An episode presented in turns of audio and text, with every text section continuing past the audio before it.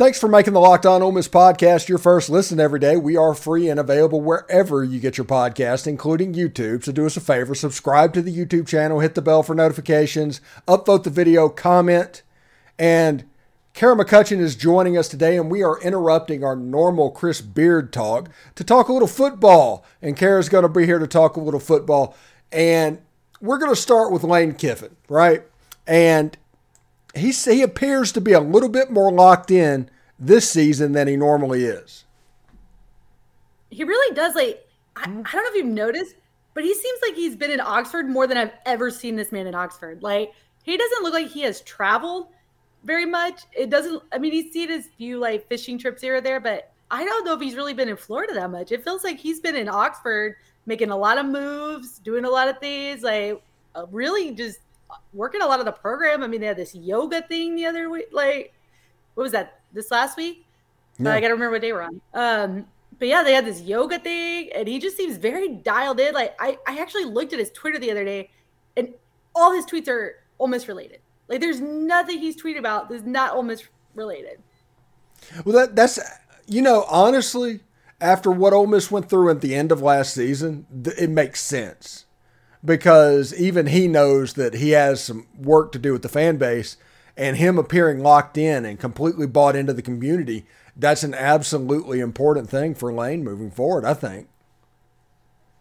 Right. I i just i don't know. It, he seems so almost like he has that chip on his shoulder that we wanted him to have right? Like he just seems like he's doing it like i don't even know what he's up to feel like I, sometimes i look at him like i feel like lane hasn't even been on Twitter like three days, and I don't feel like this is the lane we know. And he just seems so into Ole Miss, which is so strange considering all the stuff we went through with Auburn. But um, he really just seems very dialed in, and a part of me feels like we kind of brought that out of him a little bit during that Auburn situation. I feel like we kind of brought like showed him what we wanted.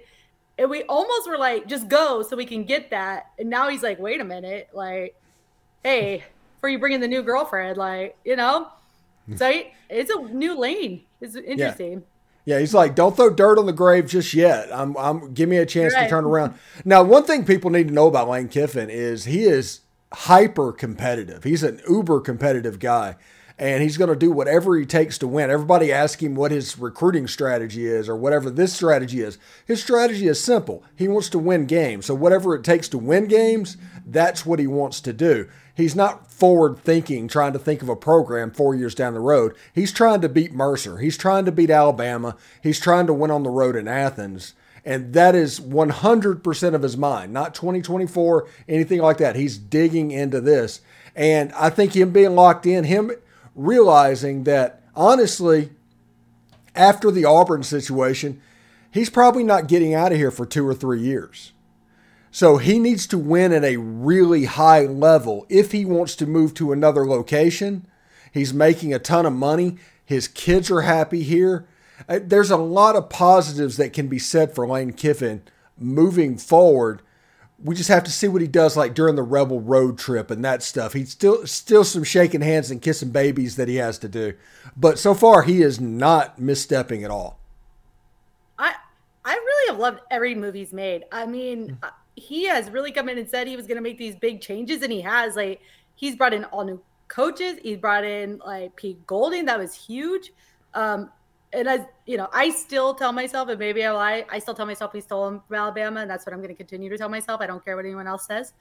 Um, I think he really chose us over Bama, and I, that's just what I'm going to tell myself. So uh, I'm interested to see what Pete does uh, with uh, Franklin. I wonder if he can keep him here with Perkins. I mean, man, whew, I'm excited for that. I really hope we can bring Franklin in, um, keep him here in the SIP, and uh, I'm, I'm, interested to see what Pete does. But I, I love these moves that are made this offseason. Yeah, we did a video a couple days back. I'm really impressed with Fred Clark, and I genuinely think mm-hmm. that Jordan Lockhart that was told is like, "Hey, you're on the West Coast. You can stay on the West Coast. We're going to take the Mississippi kid because Pete Golding has ties all in this state. And Fred Clark, I think this kid could be a really good. He's an old-fashioned middle linebacker, thumper. Could be really good, really a boon for that defense, honestly. I agree. I think that Lockhart move. I think I, I if you've seen with some of the players that we've kind of had for a while, you almost see I think that like I hate to say it, but almost getting pushed out. Like they're they're just changing up so many things from what we've seen over the last couple years, and I just like watching it. I, I love seeing what is going to happen next. Like I, I don't even know. Um, it looks like some of the guys that we thought originally were going to leave are still kind of hanging around. So see what happens there. Um, but definitely interested to see what Lane is cooking up. Yeah, and a relatively similar story like Realtree and Mincy, and you start to see all these M- NIL um, things built up where you can have like these experiences apparently. And it seems like a really cool thing in order to stay on the cutting edge of NIL and things like that. But I'm, I'm, I'm kind of interested to see where these things will go. So I kind of want to get my take on this. So being as someone uh, who's probably on Twitter way too much, and in these spaces, I will tell you how many times we talk to recruits. I can't tell you how many times I have high school recruits adding me from like 2025, 2026. And I have to be like, please don't add me on Twitter. Like, you're way too young to be adding me, and I am not in this world. So, like, I have these recruits, and they're in and out of spaces, and they're asking questions, and they're telling us about their camps, and they're telling us about the things they're doing and their goals. And like these these recruits, they're dialed in um, to social media. They they want you to follow them on Instagram. They want you to be interactive, and um, I think one of the things with Ole Miss is we kind of lag there when you look at like an Auburn. We kind of lag there when you look at Alabama. We we even lag there with maybe an A and M.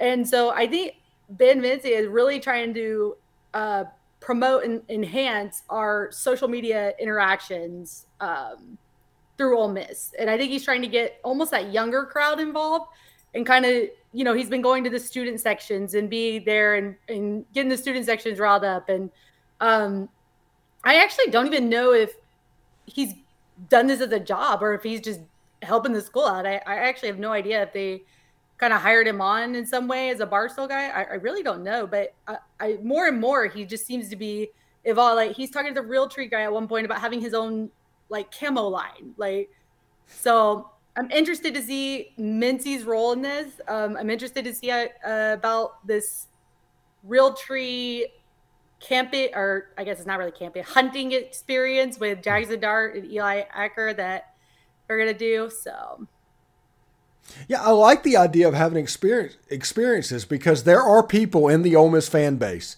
that will bet will drop four bills on that trip. Won't think twice about it. With for the opportunity, they will drop four bills on that trip.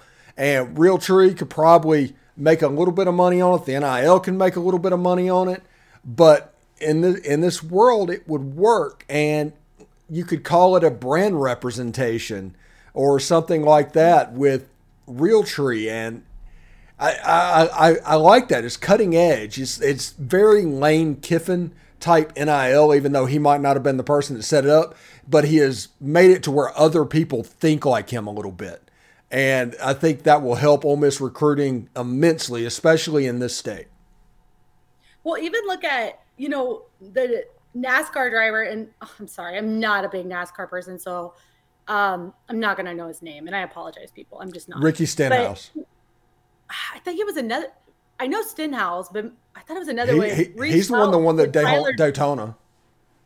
So I thought there was another one who reached out to uh, Tyler Jordan for Realtree, and once like the Ole Miss like almost marble can you know like headgear for his oh, okay for like for his car or when he's driving. I'm sorry, I do not know NASCAR guys. I apologize. Yeah. I'm not gonna bust out some NASCAR stuff for you, so it's not gonna sound good. But he even reached out and he wanted the blue marble camo that we had for our helmets, and, and even the helmets won like some best design. And hmm. so Tyler Jordan is really pushing Ole Miss, and he's getting us out there. And um, all these things really do well. Like all these, these, you know, put us on the map, have more people engaged, have more kids look our way. Um, I can imagine sometimes when you're looking at Austin, Texas, or you're looking at, um, you know, Florida, like, and then there's Mississippi. So I think these things they're doing to kind of engage everybody in the SIP um, has been really great, and I, I just love to watch the continuation of what they're doing. Yeah, and and and that real tree helmet that they wore against Kentucky last year that absolutely needs to come back out. Um, I, mm-hmm. I, don't, I don't I don't know why it didn't. It's just absolutely fantastic, and it's I think the powder blue helmet should be our primary. secondary should be that real tree helmet, and the third one should be a Navy helmet, in my opinion. Yeah, but we have to, but we have to keep the LSU uniforms that we wear. Can't change them. We haven't we haven't we haven't worn the correct uniform for LSU since 20, 2015. 2013. I know, but it, it, has to come back. You have to bring it back. Like it's just yeah. it doesn't work. We have to bring it back. Yeah, that should be a navy helmet. That should always be a navy helmet, red jerseys, gray pants, because mm-hmm. it just goes against that LSU uniform so well. And I, I will die on that hill. No, I'm with you. I will die yeah. right next to you because I agree. We need to bring it back. Yeah. Anyway, um, we had yoga in the vault, by the way, and part of yoga in the vault, all the quarterbacks got to go in there and do their stretching or poses or whatever they were doing in yoga um, on that day. But you know, Jaxson Dart, he looks really comfortable in Oxford right now. I think this spring is a maximum important spring for Jaxson Dart moving forward. I think this narrative of pushing Spencer Sanders as a starter that they've been the media's been trying to push is such a fraud, like just clickbait because Jaxson Dart gave no signs of being miserable. He gave no signs of not liking being there. He gave no signs of him and Lane having any kind of struggle. And I understand you're in front of people, but he's still he's not an actor. Like you know, he's an athlete, so they can't always hide their faces. Um, it also didn't look like it was mandatory, so he was there he looked like he was having a great time with all the other quarterbacks in the room. Some of the other guys, like they were joking around, they were doing the different poses. Like I, this guy does not look like this. Oh, I'm ready to hit the transfer portal. Uh, we're we're not getting along. We're not making this work. I I don't want to compete. Like all those narratives just sound ridiculous at this point. I think yeah. this kid definitely wants to compete. I think he definitely looks comfortable in Oxford, and he he definitely doesn't appear like he's ready to jet.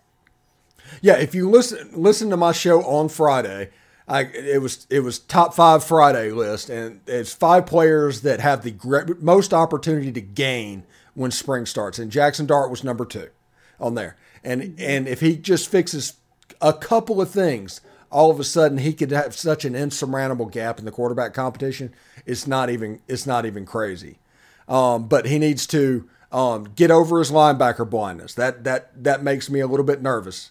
Um, he needs to quit holding the ball so long, and he needs to get it out of his hands, mm-hmm. and he needs to not turn the ball over. And if he does that, he will be the starting quarterback for Mercer. He's got all the talent in the world. Anybody that says anything other than that, they have an agenda and they're lying to you.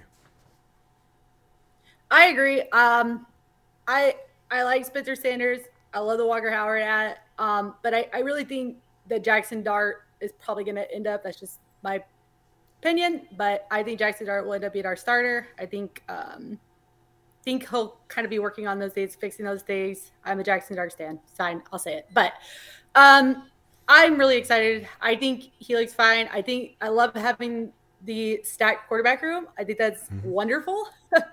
um, I feel like a lot of colleges have that, and we're just like finally new to like the talent that's going to be right there. So um, I don't know. I'm very excited for that part. I'm very excited to see the spring game. As we got what a couple weeks for that. A couple weeks. Couple weeks? It's like April 20th, something like that. So it's, it's a little over a month away. A month, a little month, yeah. So, um, you know, in my opinion on this one, I think the competition is going to be between Jaxson Dart and Spencer Sanders, obviously. The winner of that quarterback competition is going to be the starter, but the loser of that quarterback competition is going to be third team because I think Walker Howard's locked in to be the backup because they want to get him reps for next year. Mm-hmm. Um, so that that's my opinion. I, yeah, I, I, I'm pretty much the more this goes on, I'm more than more than willing to die on that hill as well. Um, so it's pretty interesting. But anyway, thank you for making the Locked On Ole Miss podcast your first listen every day. Make sure you check out our brand new podcast, Locked On College Basketball. Everything you need to know about college basketball in one place. And at the moment, Ole Miss is probably relevant on there. Plus, you get to hear from big name experts, insiders, coaches, and players. It's Locked On College Basketball. It's available on YouTube and wherever you get your podcast. Thank you so much, Kara, for joining us. Have a good Sunday. Um, we just full disclosure to everybody, we recorded this on Friday, so baseball and everything else can happen a couple of days early. But that's the reason this is probably go, might be a little bit late if something happens.